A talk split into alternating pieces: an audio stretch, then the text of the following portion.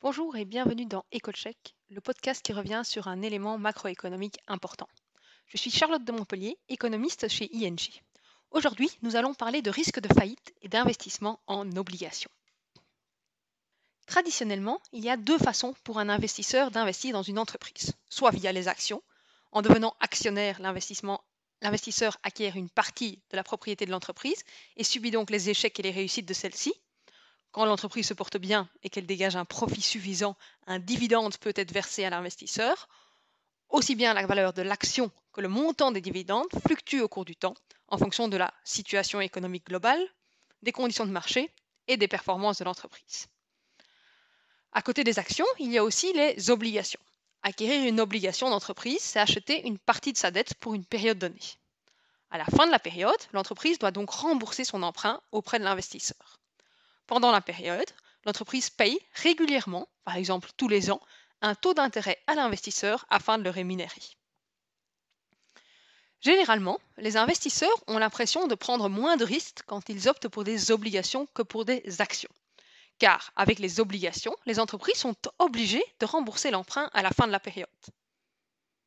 Si c'est parfois vrai que ça comporte moins de risques, ce n'est pas toujours le cas car il y a un risque majeur qui existe avec les obligations. Le principal risque d'un investissement en obligations est que l'entreprise fasse défaut sur sa dette. C'est le cas par exemple si l'entreprise est en faillite et qu'elle n'est pas capable de rembourser sa dette. Dans ce cas, le prêt accordé par l'investisseur à l'entreprise n'est pas remboursé et l'investisseur perd son investissement. Le risque de défaut sur la dette est un sujet très important d'un point de vue économique et financier à l'heure actuelle. En effet, on le sait, l'économie mondiale se trouve actuellement dans une très grande récession économique en raison de la pandémie du coronavirus et des mesures de restriction qui sont prises pour limiter la propagation de la maladie. La situation s'est encore aggravée avec la deuxième vague de l'épidémie qui frappe d'ores et déjà durement l'économie européenne.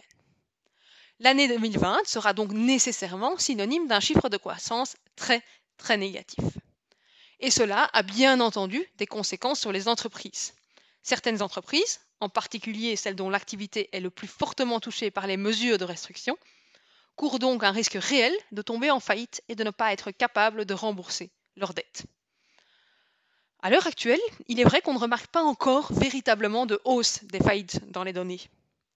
Mais ce n'est pas vraiment étonnant, car il y a eu beaucoup d'aides mises en place par les gouvernements pour soulager les entreprises à court terme tels que report de paiement des crédits bancaires, garantie d'État ou système de chômage temporaire. Les véritables fragilités des entreprises ne seront donc visibles que quand ces systèmes d'aide prendront fin. Une autre raison est que historiquement, on remarque que les faillites des entreprises surviennent toujours quelque temps après la récession économique. C'était le cas par exemple après la récession de 2008. Il y a donc un retard entre récession économique et augmentation du nombre de faillites.